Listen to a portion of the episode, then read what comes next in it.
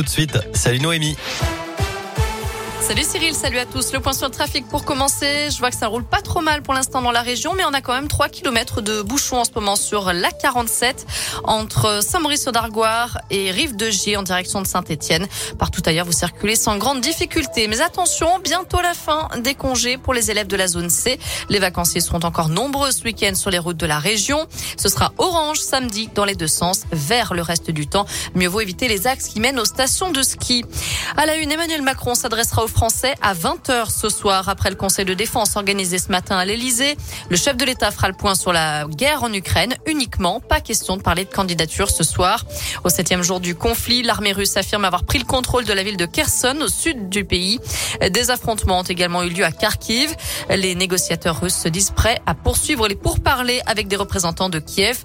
En attendant, plus de 830 000 personnes ont déjà quitté l'Ukraine depuis le début de la crise. Dans la région, comme partout en France, la solidarité s'organise avec des collectes de vêtements, de nourriture, de médicaments et de matériel médical. Des camions chargés de matériel partiront ce soir en direction de l'Ukraine ou de la frontière polonaise. Une nouvelle affaire de violence conjugale devant la justice hier à Clermont. Un homme condamné à deux ans de prison dont un enferme. Il a une, obligation de soins, de ne pas entrer en contact avec son ex-compagne. La victime avait notamment le tympan perforé par les coups de son ex-compagnon. Des faits qui remontent à octobre dernier. Accident de poids lourd ce matin sur l'A39 en direction de Bourg-en-Bresse à hauteur de Marbeau. Pour une raison inconnue, un camion espagnol transportant des fruits et des légumes s'est couché sur le côté. Le chauffeur n'est que légèrement blessé. Il était hospitalisé. La circulation a été perturbée le temps de l'intervention des secours. Attention, dernières heures pour s'inscrire sur les listes électorales par Internet. Il suffit de se rendre sur le site élection au pluriel.intérieur.gouv.fr et de charger une pièce d'identité et un justificatif de domicile. Passé minuit ce soir, il faudra vous rendre en mairie pour vous inscrire ou le faire par courrier. Date limite vendredi 4 mars. Pour le moment, 11 candidats ont obtenu les 500 parrainages nécessaires à leur candidature.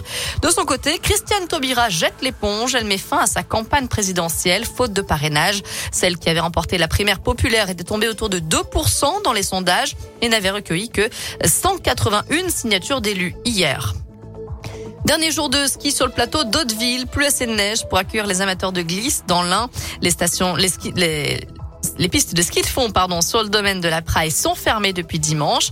Là aussi, faute de neige. Mais cet hiver aura tout de même été très bon pour la station indinoise, ouverte depuis le 11 décembre. En foot, dernière demi-finale de Coupe de France ce soir. Nantes reçoit Monaco à 21h15. Hier soir, Nice s'est qualifié en battant Versailles. Voilà pour l'actu côté météo cet après-midi. Bah écoutez, ça va être un petit peu gris dans l'ensemble, mais normalement, on devrait garder les pieds au sec et à partir de demain, c'est le retour du soleil. Merci Noémie. À tout à l'heure. On écoute euh, Robin Schulz, Jason Derulo